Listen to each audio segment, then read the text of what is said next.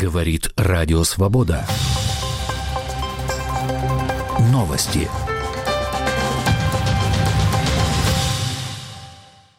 В Москве 15 часов.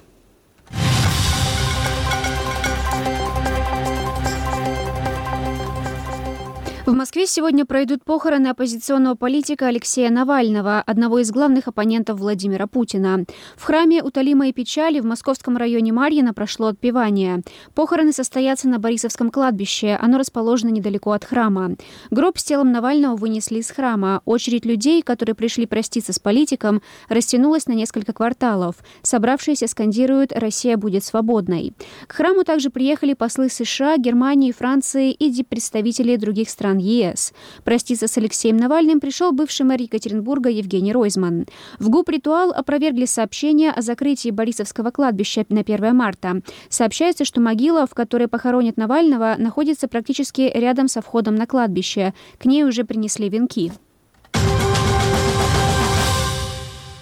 Газета Wall Street Journal опубликовала проект мирных соглашений между Россией и Украиной, который обсуждался в апреле 2022 года, после переговоров российской и украинской делегации, которые прошли в конце марта в Стамбуле.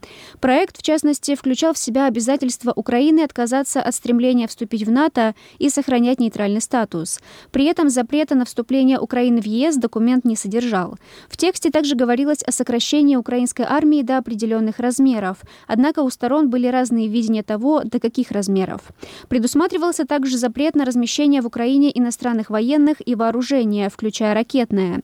Документ предусматривал также сохранение аннексированного Крыма под российским контролем, без формального отказа от суверенитета над ним со стороны Украины.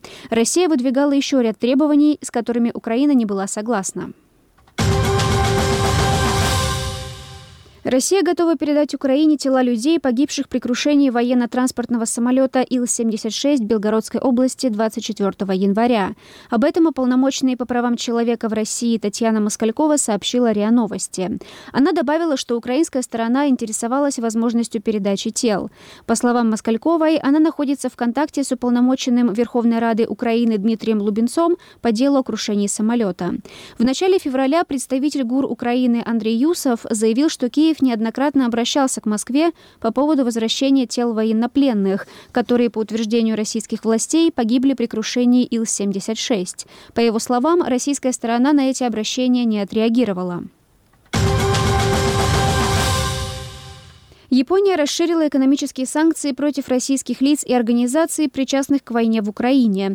Под ограничения попали 12 физических и 36 юридических лиц, в том числе Тинькофф Банк, японские активы которого будут заморожены в конце марта.